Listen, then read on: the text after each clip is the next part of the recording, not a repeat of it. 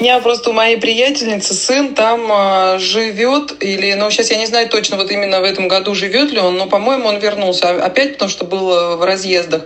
А так он там жил достаточно долго, ну, не знаю, там, по-моему, лет пятнадцать. И он там открыл ресторан, помнишь, я тебе говорила, такой ресторан, как он называется, Le Parfum.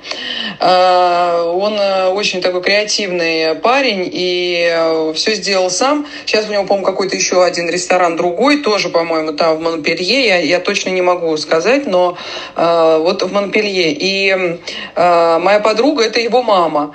Вот. И э, однажды она сказала: все, я поехала к своему сыну, приезжай ко мне, мы здесь, вот нас Сашка везде все нам покажет и все везде расскажет.